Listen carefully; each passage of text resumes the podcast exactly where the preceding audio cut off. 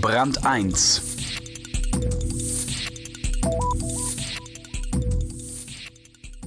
Einen guten Riecher hatte Job van den Ende schon, als er Big Brother mit erfand. Heute ist er einer der erfolgreichsten Musical-Produzenten überhaupt. Vor allem, weil er die Erwartung seiner Kunden verinnerlicht, bevor er die Millionenmaschinerie für ein neues Stück anwirft. Dabei soll's aber nicht bleiben, wenn es nach ihm und seinen Leuten geht. Kontrollierte Gefühle. Mamma Mia, König der Löwen, Dirty Dancing. Die Stage Entertainment produziert nicht einfach Musicals, sondern Erfolge, reihenweise. Ihr Konzept? Alles selber machen.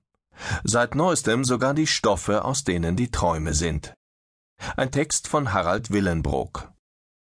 Allabendlich, wenn sich im Operettenhaus auf der Hamburger Reeperbahn der computergesteuerte Vorhang hebt, beginnen für 1389 Zuschauer zweieinhalb Stunden perfekter, professioneller, populärer Unterhaltung. Gezeigt wird Mamma Mia, ein Erfolgsmusical mit den Hits von ABBA, das seit seiner Premiere vor acht Jahren weltweit mehr als 30 Millionen Menschen gesehen haben. Allein die Inszenierung im Hamburger Operettenhaus zählt jetzt in ihrem fünften und letzten Jahr schon den 2,5 Millionsten Besucher. Für ihren Betreiber, die Stage Entertainment, ist sie eine Geldmaschine. Für die Besucher im Operettenhaus ist es ein ebenso kostspieliger wie kostbarer Abend. Man sieht ihnen an, dass sie sich in ihren besten Anzug geschmissen und vorher noch einmal den Friseur besucht haben. Viele haben mehrere Stunden Anfahrt hinter sich.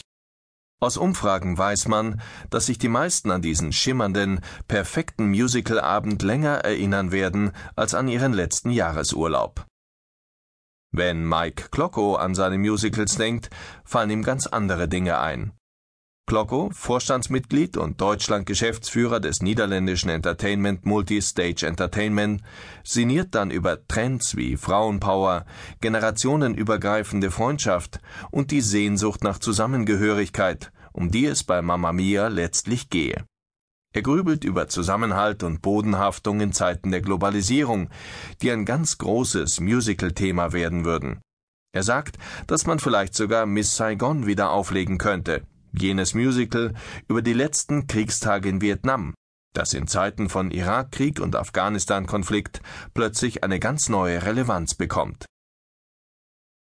Glaubt man Klocko, sind es diese Metathemen, eingewoben in die anschmiegsame Textur der Musicals, die über Erfolg oder Untergang entscheiden. Früher haben wir gedacht, wir erziehen das Publikum. Heute wissen wir, dass wir dem Publikum folgen müssen. Wenn wir spüren, was das Publikum bewegt und diese Themen auf die Bühne bringen, sind wir